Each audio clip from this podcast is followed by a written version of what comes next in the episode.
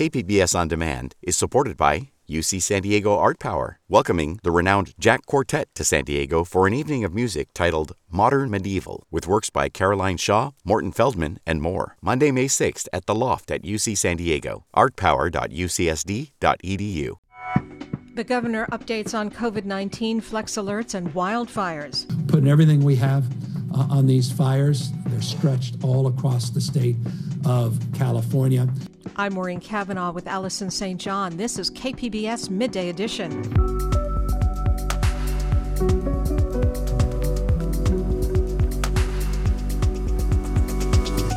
Will conservation be enough to avoid energy blackouts in our future? The power supply was going to be tight this year, particularly if we get into a heat wave situation like the one we're enduring now. Ethnic Studies is now a mandatory course at California State Universities, and Summerfest, reimagined, continues a classical music tradition in La Jolla. That's ahead on Midday Edition.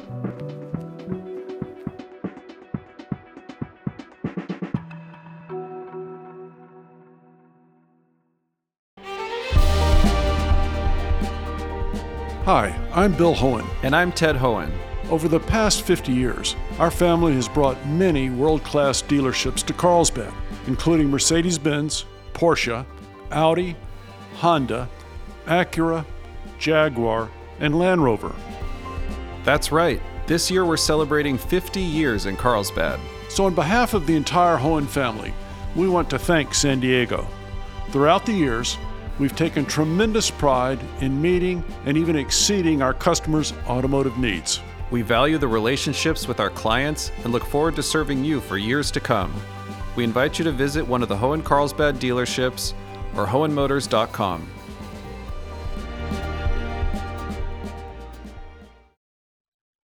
Facing the triple threat of a statewide heat wave, 23 major wildfires, and the ongoing COVID pandemic, Governor Newsom used today's update to address all those challenges. Another flex alert will be in place from 2 to 9 p.m. today. Residents are urged to reduce energy usage during that time to prevent the need for rolling blackouts. The governor says today may be the last day this week that energy resources are stretched so thin. Newsom also reported that a total of 367 known fires are burning across the state. 23 of those are characterized as major fires. The worst of those fire complexes burning in San Mateo and Napa and Sonoma counties in Northern California. Putting everything we have uh, on these fires, they're stretched all across the state of California, uh, and we're now getting the support Uh, of some of our partners in the Western United States. And for that, again, we're very grateful. And in California's pandemic response, the governor acknowledged that San Diego is now off the state's monitoring watch list. He says it looks likely that San Francisco will be able to get off the watch list tomorrow. Now, San Diego was officially removed Tuesday from that watch list. Fewer than 100 cases per 100,000 residents have been recorded in San Diego for more than three consecutive days, which is one of the key metrics to getting off the list. Now, another countdown begins to see if the county can maintain those lower numbers for the next two weeks. If it does, schools may be able to reopen for in person classes if adequate safety measures are in place. But when and if businesses and other indoor activities might be able to open up again is still up in the air. Joining me is KPBS health reporter Taryn Mento. Taryn, welcome to the show. Thanks so much, Maureen. There seems to be a lot of confusion about being on the watch list, off the watch list. Could you give us some brief background about this watch list and how San Diego got on it in the first place? Right. So the state tracks uh, metrics, and if you go above, you know, a threshold that they set for some of those metrics, then you get placed on the watch list. And so the metric we crossed was new cases of coronavirus per 100,000 residents. So the state wants us to keep that at 100 per 100,000 or below we went above that early July. We got placed on this watch list. When you get placed on the watch list, that triggers some uh, additional restrictions. So a lot of businesses were not allowed to operate indoors. Um, and then later, the governor added more businesses to that list. But since we've had our case rate come down, um, we dipped below it and then we held there for three days. And that's what got us off the watch list. Is San Diego one of the few counties that have been able to get off the watch list? Correct. We are the second uh, county to get off of the watch list. Santa Cruz County was the first. They got off the watch list on Friday. As you mentioned, we got off the uh, watch list yesterday. However, the county had been reporting that our case rate was below the threshold um, and met the criteria last Friday. But because of that reporting backlog that we heard at the state level, the state reviewed our calculations and found some backlogged positives that we weren't able to account for because we didn't know about them yet.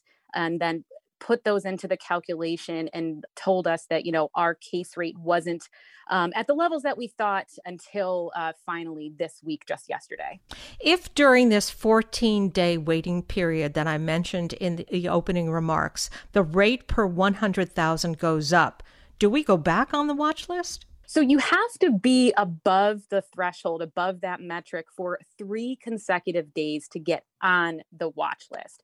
So um, we don't know if rules will change for counties that were previously off the watch list. Maybe it's only one day or two days. We don't know what's going to happen. So uh, we're still operating um, under the assumption that it's going to be the same criteria as it was before. So if we cross over the cases per 100,000 threshold for three consecutive days, then that should land us back on the watch list. But we'll be watching closely from what the state puts out in terms of reopening guidelines to see if there's any more information in there that would apply to counties that have previously been on the watch list. Now, after this 14 day waiting period, in theory, schools could reopen, but I believe school districts don't have to reopen for in person classes, even if the state gives the okay. Isn't that right? Correct. They just have the ability to make the decision according to the state. Now, each individual district would be looking at their own uh, whatever metrics they would like to use to determine if they should reopen. San Diego Unified specifically said, you know, one of those would be looking at the amount of community outbreaks reported in the last week. That's something that the county tracks to determine if it wants to implement any restrictions. And so San Diego Unified is saying, yes, we've met the state's criteria, but now we're going to look at what the county's criteria would be, and we're going to adopt some of those metrics to dictate what we do. What about other indoor activities like businesses, churches, restaurants. What does getting off the watch list mean for those reopenings? That is something that all of the operators of those establishments would like to know essentially we should be getting um, it should mean that they can reopen and, and reconduct indoor operations the state still has to provide that guidance. They provided guidance early on when we first reopened, but that guidance does not apply after this kind of second round of, of indoor operation closure. So we're still waiting for the state to provide that to us. Even though we've been getting good news about the county's metrics, hundreds of people a day are still testing positive, and the death count continues to go up. Can you give us an idea about yesterday's figures? 202 more people tested positive, and that brings us up to more than 35 thousand cases overall in the county, but 202 is on the lower end of daily case counts that we've seen reported um, late, you know, late July. So things are improving, but overall hospitalizations, which is a, a key indicator, those are also going down. So we see that people are not getting so severely sick that they need to go to the hospital, which is a good indication that um, that's not uh, impacting. This coronavirus doesn't have as great of a spread or impact in the county, so that's a positive sign. Um, but you know, we had more people, seven additional people reported who died in the county yesterday. Are county officials concerned about reopening too soon? Yes. You know, we've heard Supervisor Nathan Fletcher, who um, said the last thing we want to see is this reopening,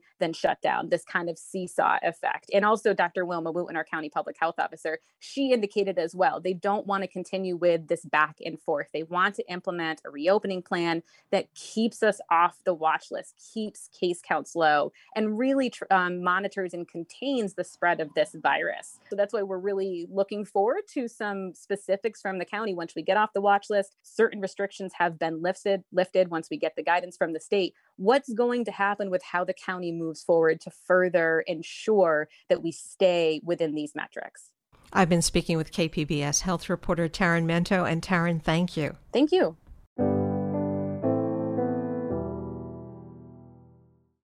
This week's heat wave has forced Californians to take a closer look at its energy supplies, and policymakers are scrambling to determine what really caused the blackouts last weekend and what needs to happen to avoid them in the future. Will we solve it with more conservation, or will the energy supply system change? KPBS environment reporter Eric Anderson has been following the changes in our energy use for years, and he joins us now. Welcome, Eric. Thank you, uh, Allison. So, there seems to be some disagreement over what actually caused the energy shortfall and the call for blackouts. You know, is it is it the move to more sustainable energy sources like sun and wind, or is it not? Well, I think that question remains uh, open for review, and unfortunately, we can't look at the information uh, that the independent system operator has and had to make, use to make that decision because that information is not public. Uh, the agency that runs the California power grid is a private, not for profit agency. Uh, and so they don't have to um, kind of reveal or, or, or let everybody else know what it is they're looking at when they make these power supply issues. But we do know, and they have said publicly earlier this year, that uh, the power supply was going to be tight this year, particularly if we get into a heat wave situation like the one we're enduring now. I talked to Severin Borenstein yesterday. He works with UC Berkeley, and he's also on the board of the California Independent System Operator. And he said there was no mystery that the power supplies were going to be tight. The CAISO puts out regular reports on how the state is doing in terms of capacity uh, uh, acquisition. And in fact, in January, the CAISO put out its summer assessment, which said that summer 2020 could be very tight, uh, depending on how bad the weather is. And I think we've seen that because that's what happened uh, this past weekend, and that's why we returned to rolling blackouts for really the first time since 2001. Well, if this is going to continue, what are some of the options facing California for, for resolving the power shortages at peak times?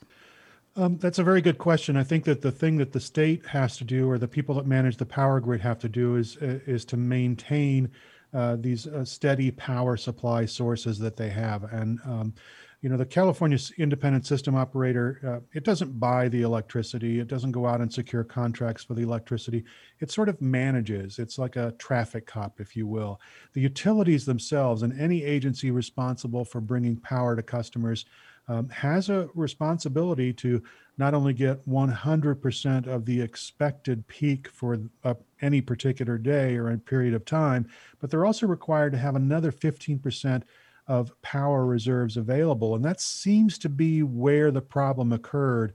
Uh, although I said uh, earlier that we can't really look at the ISO books to, to find out exactly, but that seems to be where the power uh, problem came from is that, uh, that those reserves, which are utilities are required to buy, uh, just weren't there when they were needed. And that's why we went to this rolling blackouts issue.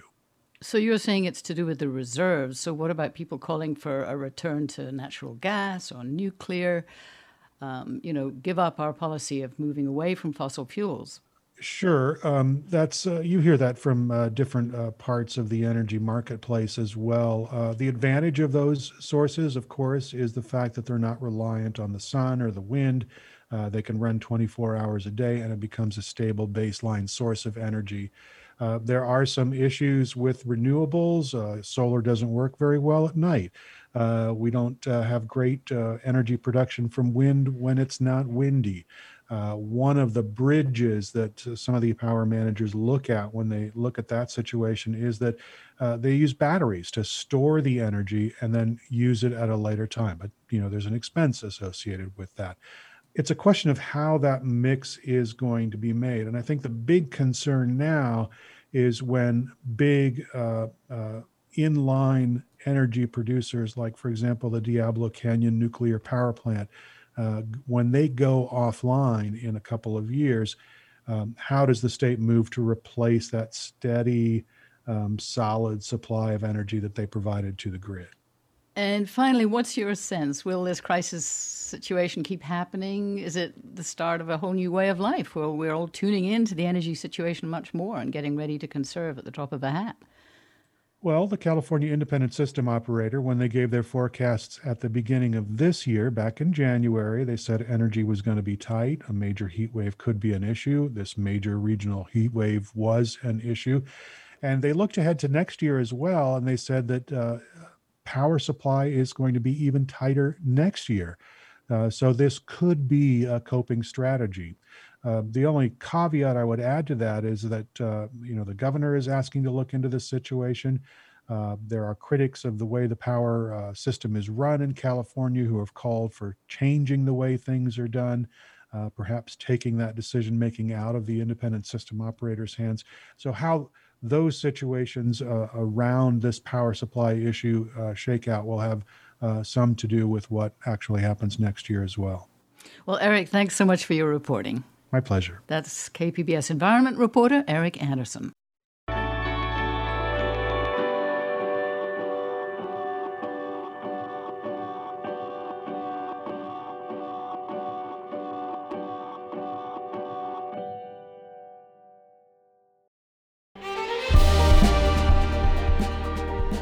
Hi, I'm Bill Hoehn. And I'm Ted Hoehn. Over the past 50 years, our family has brought many world class dealerships to Carlsbad, including Mercedes Benz, Porsche, Audi, Honda, Acura, Jaguar, and Land Rover. That's right. This year we're celebrating 50 years in Carlsbad. So, on behalf of the entire Hoehn family, we want to thank San Diego. Throughout the years, we've taken tremendous pride in meeting and even exceeding our customers' automotive needs. We value the relationships with our clients and look forward to serving you for years to come. We invite you to visit one of the Hoehn Carlsbad dealerships or Hoehnmotors.com.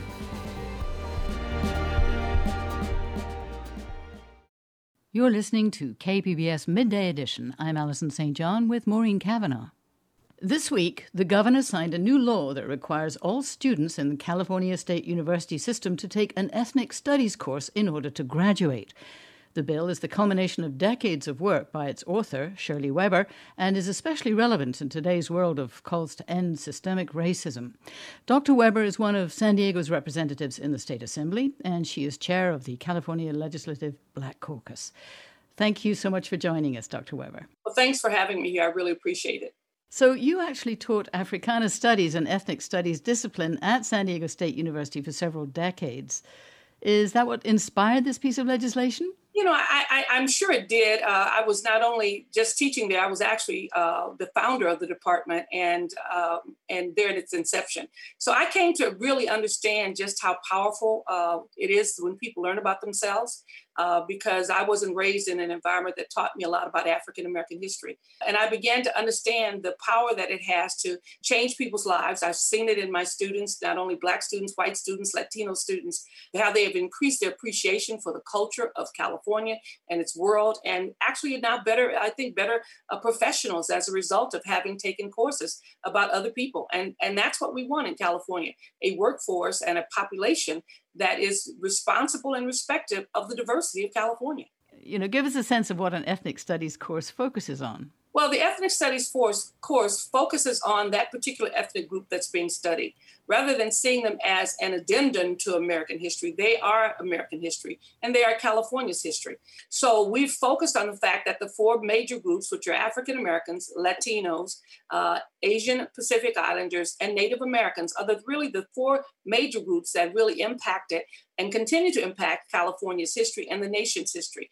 Uh, each one of the departments has multiple courses that they could offer, and that's up to them to decide. There'll be history, literature, sociology, music, uh, cultural courses. There may even be blended courses, uh, as some campuses have done, where it's all four of those groups are represented and, and maybe filtered through a lens of music or literature or something of that nature. But we left it up to the campuses because, believe it or not, 22 out of our 23 campuses already have ethnic studies courses on the books and are teaching them right now. The question is the requirement for students to take them.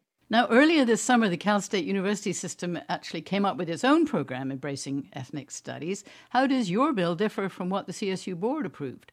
Well, you know, the CSU board rapidly and quickly approved something without much faculty input, and ours had lots of faculty input. And but what it did, it says basically that that you don't have to really take ethnic studies. It is one of many that you can take, and they've said that or something dealing with social justice, which is really anything offered at the university, and it could be anything around the world. And so, what our goal was to try to equip students with a better knowledge of those of, of American history and those groups and their participation in that that requirement doesn't do that. And in fact, the students could graduate with never having taken one course in ethnic studies uh, based on that recommendation. We already have recommendations like that at most campuses. They're called diversity requirements. And oftentimes, students can take courses on Italian food and never actually deal with the uh, critical issues facing California. So we rejected that proposal because it did not answer the questions that we thought should be answered and not fulfill the need that we think California needs. One of the reasons CSU opposed your bill was that they said, quote, that it would set a dangerous precedent for legislative interference with the academic curriculum. So I guess the question is, you know, why should the legislature interfere with the curriculum? Isn't that the uh, university's job? Well, you know, we haven't really interfered with the curriculum. We have not stopped the curriculum. We have not uh, redefined every course that students have to take.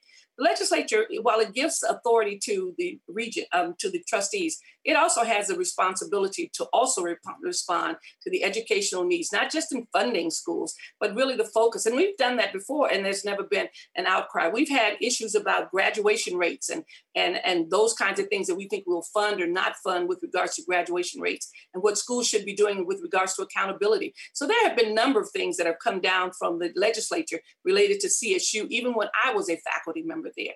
But we also recognize that when a committee or a group such as this has been working and working and working to, to achieve a goal. And the chancellor himself in his own blue ribbon committee said that this that three th- units of ethnic studies should be required.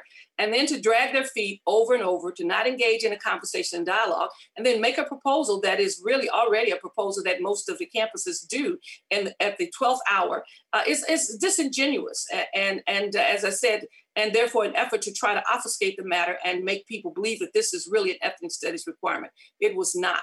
Well, right now, as the nation is grappling with these issues of race, talk about how valuable you think this course could be for students you know, I hope it will be very valuable. I, am looking at and I'm looking over newspapers when I wasn't here, the incidents that are occurring in East County and and other places like that, where there has just been, we would think at this point in time that that the racial uh, divide and the racial hatred would be at least lowered uh, at some point, but it, it, seems to be rising up again, and it really comes out of a people's, everybody's lack of understanding and respect of the history of those who live here, uh, that they have made contributions and they continue to make contributions, and that we have to embrace the diversity that's here. Otherwise, it will surely, surely uh, wreak havoc on all of our lives. And so, as we, I look at the challenges we're facing in this nation, this will be important. This will be critical. Uh, California is the largest state in the union, the fifth economy in the world, and the most diverse state. And if we can't do this, who can? And that will be important. It will play a major part, I hope, in, in helping us understand each other. Uh, we thought the integration schools would do it, and that kind of went and waned and up and down. Uh, and we do see some better outcomes as a result of that. But we have to really continue to grapple with this issue. And education, broad education that really engages students in that conversation is paramount. And when you talk to young people who've been in ethnic studies, whether there's the subjects about them or someone else, it truly enhances their life. And it's a subject matter that students are extremely interested in. And when will this start? When will ethnic studies be required for CSU students? Well, the, the requirement starts immediately. Any student who's enrolling in uh, in the CSU this fall uh, will be required. The first graduating class, I think, is 20, 23, 24.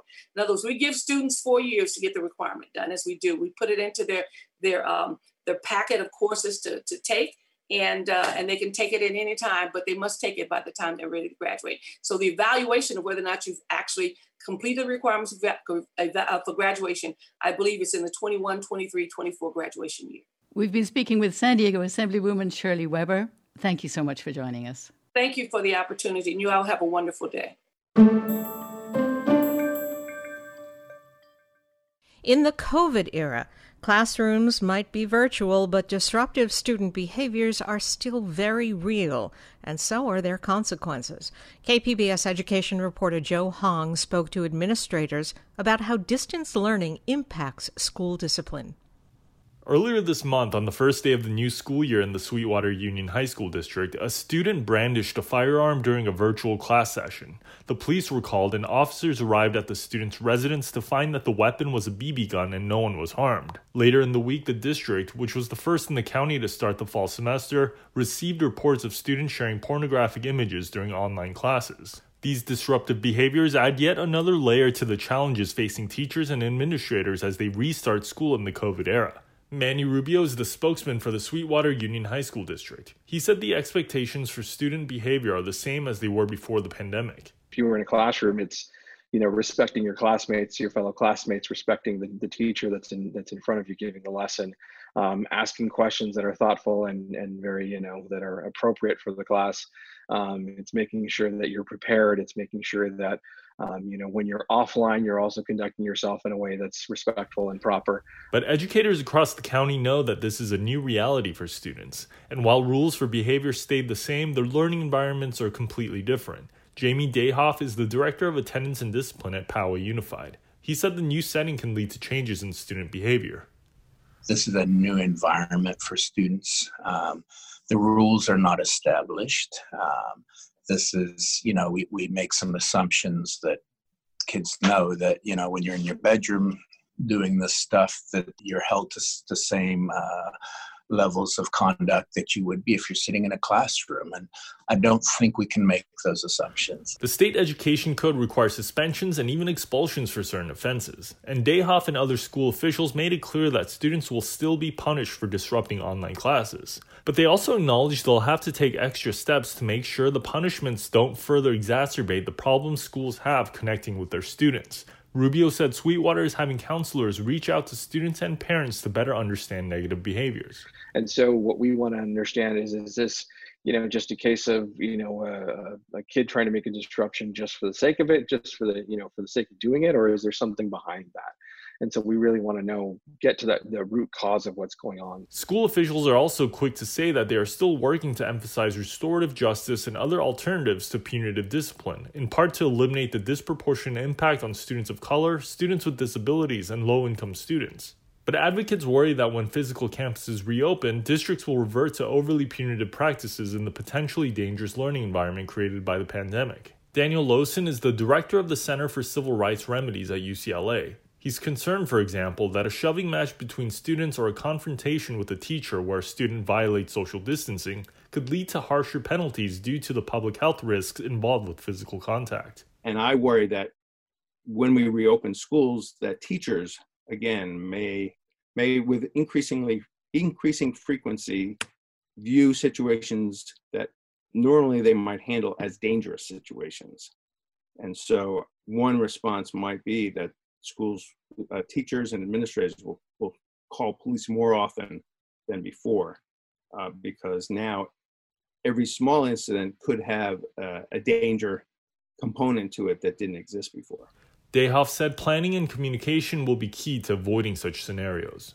It's like you're in school, and um, we want you to be relaxed and, and be able to learn but you know you can't be disrupting you can't there are certain things you just cannot do and, and you're held. And I, and I think the more specific we can get with students eh, on scenarios and, and things that occur you know that that's the better. Joe hong kpbs news.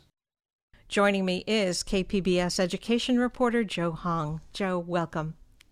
Thanks for having me the incident that you start your report with, a student brandishing a weapon, which turned out to be a BB gun, how would that student be disciplined if he did that in an in person classroom and was disciplined for the virtual classroom incident any different? Yeah, so uh, in in this case, uh, the, when the student showed the the gun in the virtual classroom, the the teacher reported it to administration, who then reported the incident to police. And I think if this was in an in-person classroom, maybe um, the the teacher could have recognized that it was a BB gun, and the police maybe wouldn't need to get involved. Um, but even so, you know, according to California Education Code, this could result in suspension or expulsion. Um, if if the gun had been a, a been a real firearm, it definitely would have resulted in suspension or suspension or expulsion. But the rules are a little more lax for for a BB gun. Now, is it technically possible for kids to get away with more bad behavior when they are online than when they're in the classroom? Um, that's hard. That's hard to say. Uh, I mean, theoretically, yes, just because there is less sort of monitoring by the teachers and there's less of sort of that in-person relationship. So I think educators are sort of concerned that there's just sort of less a sense of accountability from students because they're not being watched all the time. Lots of teachers, you know, develop classroom instincts, almost like having eyes in the back of their heads to sense when students are doing something they shouldn't. Is it more difficult for teachers now to use those instincts? Oh, definitely. And I think teachers are, are they're not just worried about being able to catch bad behavior. They're they're worried about not being able to develop a relationship with their students. And so at, at, the end of the day, school discipline, how schools think about it now, is more about student well being. Are these behaviors a sign of, of something else going at home? And is there is this something that a, a more meaningful relationship with an educator could resolve?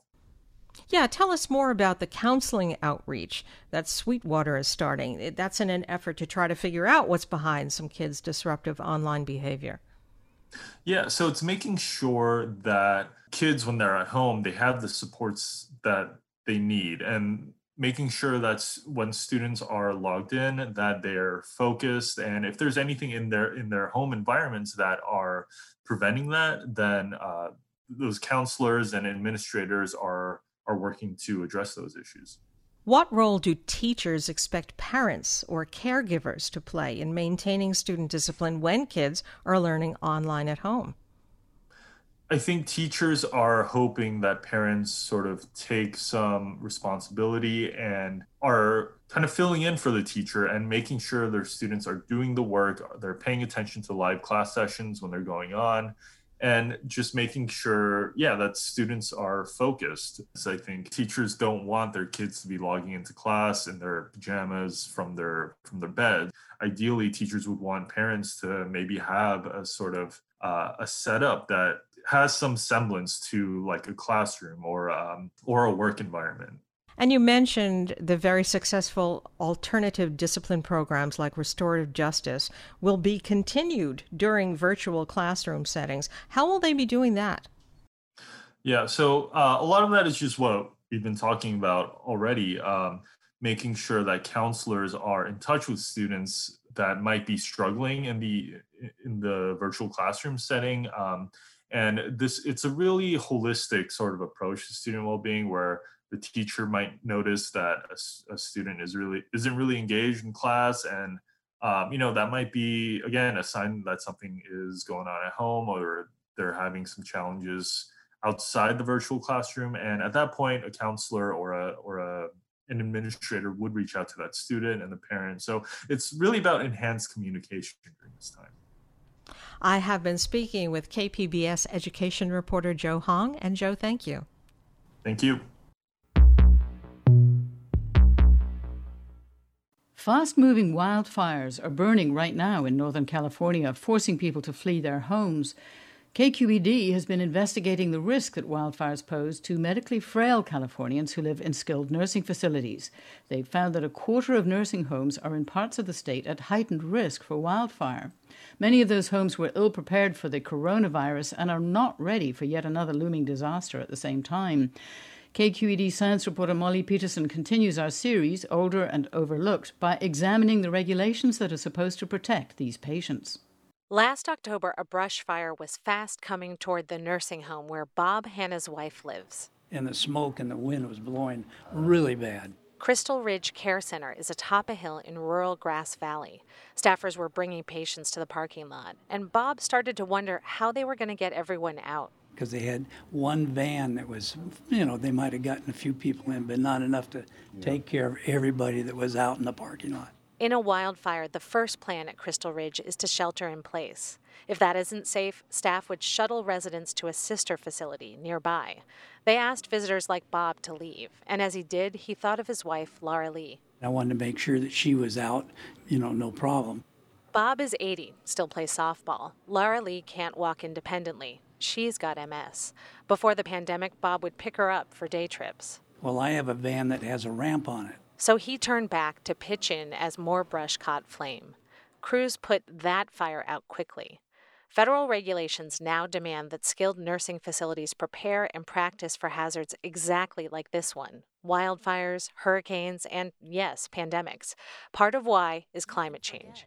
Water flooded into St. Rita's nursing home outside New Orleans, drowning 35 residents.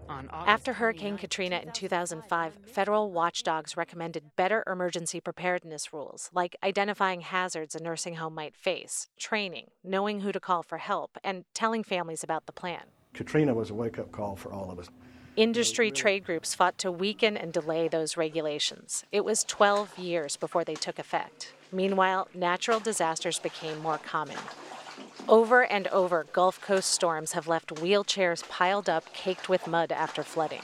After the Camp Fire in 2018, Bay Area paramedic Jimmy Pearson remembers a similar scene outside a Paradise Care home. Seven or eight just empty wheelchairs in the driveway. So you knew what happened there was it was grab, go, grab, go, grab, go.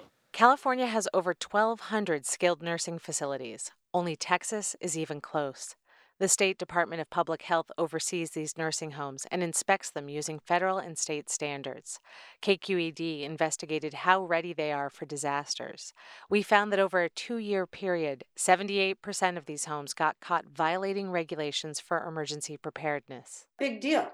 You submit a plan of correction, and that's just about it. Pat McGinnis directs the watchdog group California Advocates for Nursing Home Reform. It's a problem because it's very seldom corrected. It repeats and repeats and repeats, and we see it every year, and we see it with the same facilities. KQED also looked at the severity of the violations. Just 6% of the time, evaluators considered deficiencies bad enough to require a follow up visit in person. McGinnis says if you're missing an emergency plan, that's not even labeled an actual harm. We really need to have an oversight agency that gets out there, tries to find problems in advance of the tragedies. You know, how serious is this? How many residents could potentially be affected by this? And how severe is this violation? And of course, we don't do that. Last fall, federal auditors criticized California for its oversight of emergency preparedness at nursing homes. They said the state should offer more training and inspectors should visit facilities more often. The California Department of Public Health rejected those recommendations, saying it doesn't have enough staff or resources. CDPH denied our request for a taped interview and did not respond to written questions. You picked a good day to come out. Good morning. Good morning. How are you, sir? Okay, you? Okay. In February, I met Ray Bodowin at the Sequoias in Portola Valley. It's part of a small group of care homes. Bodowin is the director of facilities and a former fireman. Bodowin says it's rare to get through inspections with zero problems, but being without a comprehensive emergency plan, Yeah, I, I think that that's pretty serious if you don't have an emergency plan. I don't really understand how you can even get licensed. being prepared is a huge capital investment, he says, especially now. Bodowin's plan is so big it has cheat sheets and color codes. For example, you know, we have code silver for active shooter, code yellow for bomb threat, code pink, missing resident, which is always an issue. And then we have code beige, which is for mountain lion. A pandemic is in there too. He says the three facilities he oversees have been in an emergency for months. They use the same management style police and firefighters do one commander with clear responsibilities for everyone below. You can see the body language from the staff. They're worn out.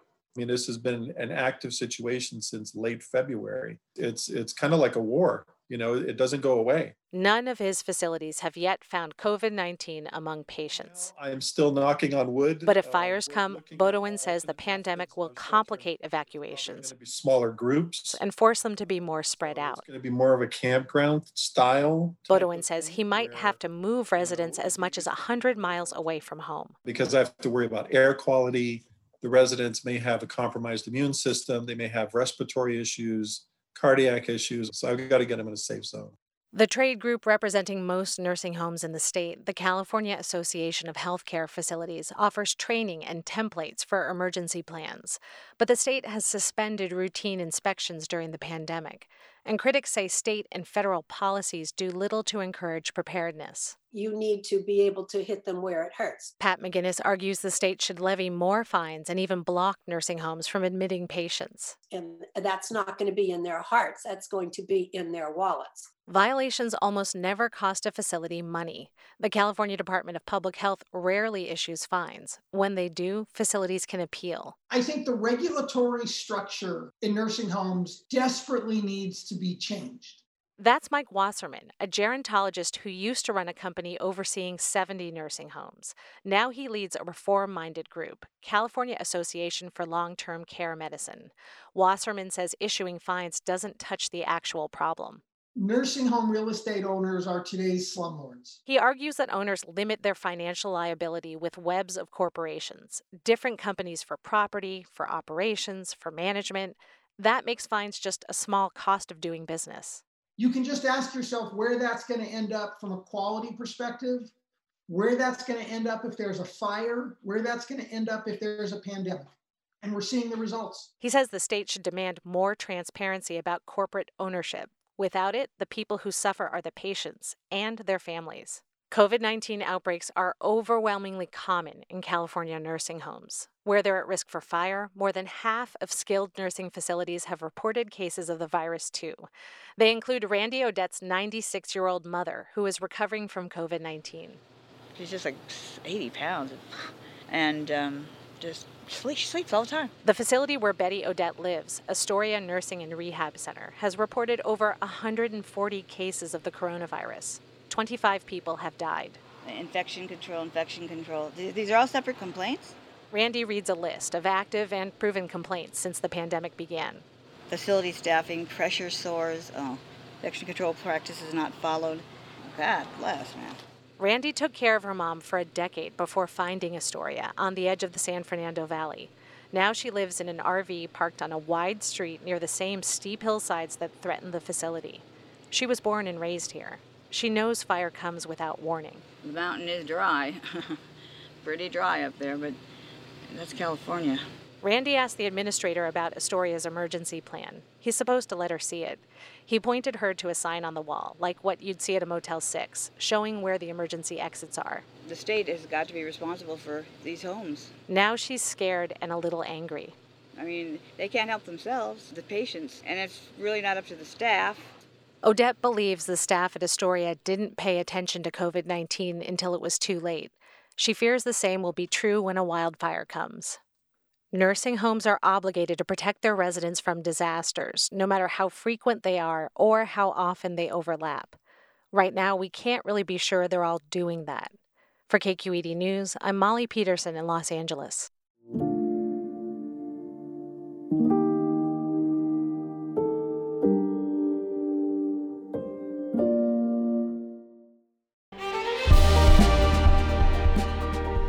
Hi, I'm Bill Hoehn. And I'm Ted Hoehn. Over the past 50 years, our family has brought many world class dealerships to Carlsbad, including Mercedes Benz, Porsche, Audi, Honda, Acura, Jaguar, and Land Rover. That's right. This year we're celebrating 50 years in Carlsbad. So, on behalf of the entire Hoehn family, we want to thank San Diego. Throughout the years, we've taken tremendous pride in meeting and even exceeding our customers' automotive needs. We value the relationships with our clients and look forward to serving you for years to come. We invite you to visit one of the Hoehn Carlsbad dealerships or Hoehnmotors.com. This is KPBS Midday Edition. I'm Maureen Cavanaugh with Allison St. John. Each summer for 35 years, classical musicians from around the world have assembled in La Jolla for a celebration of chamber music. And despite the pandemic, social distancing, and closed concert halls, The La Jolla Music Society's Summerfest will not break that tradition. This year's shortened series of concerts is being billed as Summerfest Reimagined. Musicians will perform live on stage at the Conrad Prebys Performing Arts Center, but their only audience will be online. Joining me to introduce Summerfest Reimagined is the festival's music director, pianist Inon Barnatan. And Inon, welcome back to the show. Thank you. It's great to be back. The festival has gone through several iterations this year before the final version, which streaming audiences will see beginning on Friday. Now, back in May, you were actually going to postpone the Summerfest for a year. Why did you decide to move forward? Well, we kind of decided, I decided to have a kind of two pronged approach. I uh, postponed the festival as it was originally planned to next year because I thought uh, that a watered down version of something is not what I want to do. Uh, so actually, we are doing the festival as it was originally planned next year. But it occurred to me that you can't really water down something for this, but you can create something new. You can certainly tailor the programs and the musicians everything to this specific situation, which is what what we did. Well, the festival had originally been planned uh, for 18 concerts and a dozen musicians. What will this smaller version be? Actually, we had more than 80 musicians coming originally, and uh, 18 concerts over three weeks, and, and lots and lots of events, and uh, new opera and uh, resident artists. There was a lot that was going on, a lot that will be going on in 2021. But as this pandemic forced us all to isolate, also f- forced us to find new ways to connect. So I thought that intimacy is really the heart and soul of chamber music and it's the way that we've been able to connect with each other you know whether it's through zoom or whether it's through very limited contact with people. And in music sometimes that's an actual advantage. So i, I uh, assembled a very mighty group uh, of apart from myself six musicians who are coming and are isolating with each other and playing all these incredible pieces that are the ones that i feel are closest to me, kind of chamber music boiled to its essence in a way. How will the concerts actually be performed? We are performing them live from the stage here at the Conrad, Conrad Prebys uh, Performing Arts Center, in this incredible Baker Baum Concert Hall, which has uh, one of the best acoustics in the country. And thankfully, this this hall has already because it's brand new. It just opened last year, uh, and it has a whole host of very high def cameras with automatic zooms and tilts and we have a director that's coming to direct the whole thing and make it look about and sound as best as possibly could so that you feel when you're watching this from home that it's about as close as possibly can get to being in the hall what performances are on this year's Summerfest program? We have uh, six concerts. The first one uh, starts, actually, it's the only pre recorded uh, bit in the whole festival because I wanted to pay homage to the people that couldn't be with us. All these musicians that we couldn't invite this year. Uh, and musicians are struggling, and, and uh, I wanted to raise awareness uh, for that. And uh, we start with an amazing piece by Charles Ives called The Unanswered Question, which is almost a spatial piece with, three different groups in the musical landscape, all distanced from each other, both musically and physically.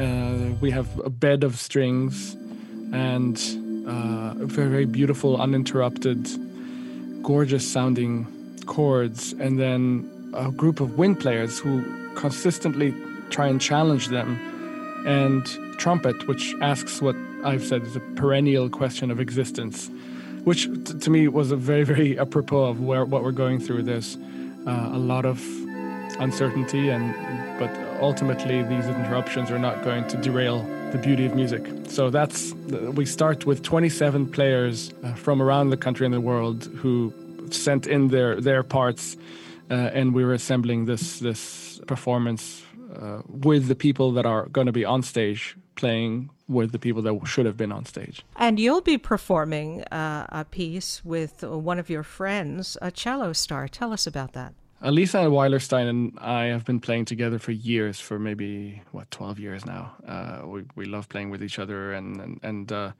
recorded together.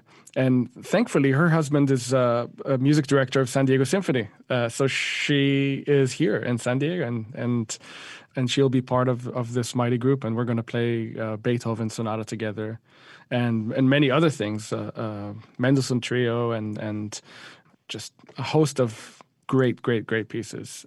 And James Ehnes, uh, one of my favorite violinists in the world, is going to be here. Tessa Lark, uh, she's an incredible violinist uh, from Kentucky, and Michael Thurber, wonderful bass player.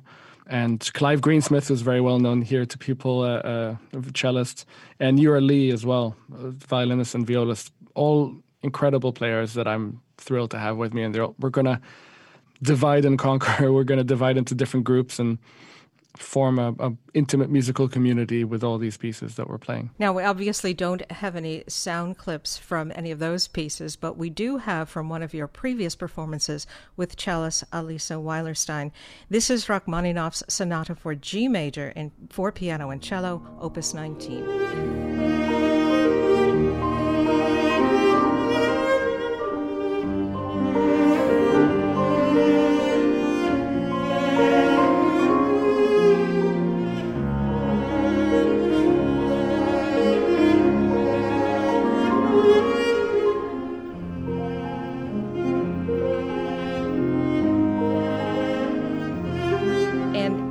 To see the streamed Summerfest concerts, people still have to get tickets. Isn't that right? Yes. First of all, the, the putting in putting on these concerts at this level uh, is not uh, it's not cheap. we have to to invest a lot of money in the in both the infrastructure and the people and pay the musicians uh, proper wages. But I also believe that music has value, and that these concerts are the the best that you can get.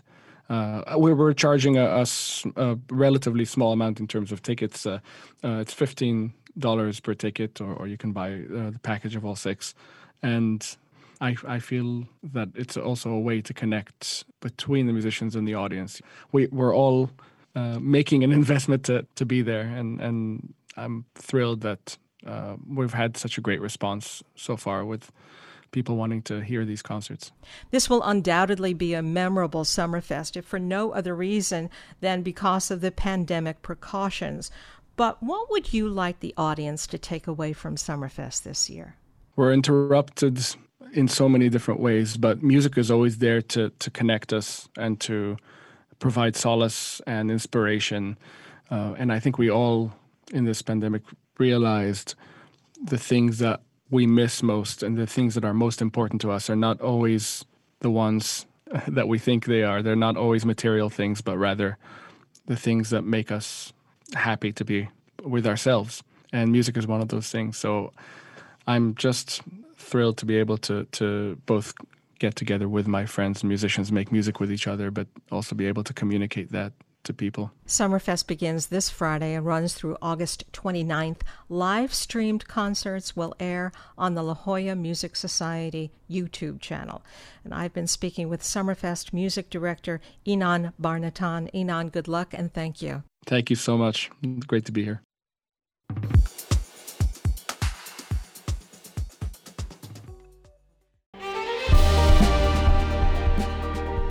Hi, I'm Bill Hoehn. And I'm Ted Hoehn. Over the past 50 years, our family has brought many world class dealerships to Carlsbad, including Mercedes Benz, Porsche, Audi, Honda, Acura, Jaguar, and Land Rover. That's right. This year we're celebrating 50 years in Carlsbad. So, on behalf of the entire Hoehn family, we want to thank San Diego. Throughout the years, we've taken tremendous pride in meeting and even exceeding our customers' automotive needs. We value the relationships with our clients and look forward to serving you for years to come. We invite you to visit one of the Hoehn Carlsbad dealerships or Hoehnmotors.com.